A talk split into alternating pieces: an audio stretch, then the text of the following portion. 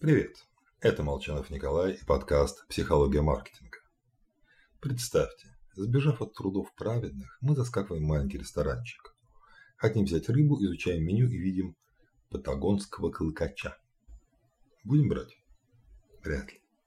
Даже если приписать в скобках название этой рыбы по латыни мерлуза негра, выйдет, пожалуй, еще хуже. Мы не знаем, как повар приготовит этого клыкача, но понимаем, что какой-нибудь чилийский сибас – Звучит как-то роднее и спокойнее. Так что лучше возьмем его.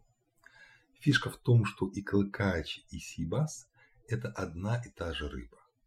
Пример приводили еще Тайлер с Анстейном, когда рыбу стали продавать под другим названием, а рост мировых продаж превысил тысячу процентов. К сожалению, всерьез названий думают в считанном числе индустрии. А уж промышленность на B2B рынке назвать продукт вроде КРУ СЭЧ-70 – прям святое дело. Мол, кто нужен, тот поймет. Поймут, но не зацепит. Ведь эффект от названия можно улучшить, приправив набором разнообразных прилагательных. Паста с базиликом и орегано звучит и вкуснее, и здоровее макарон с зеленью. Название, прилагающееся к ним описание, орудие дальнобойного калибра. Первое, что слышит покупатель.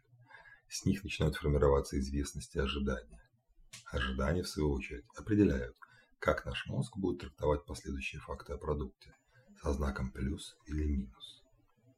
Названия меняют поведение и отношение людей к ситуации и подталкивают к нужному выбору. С вами был Николай Молчанов и подкаст «Психология маркетинга».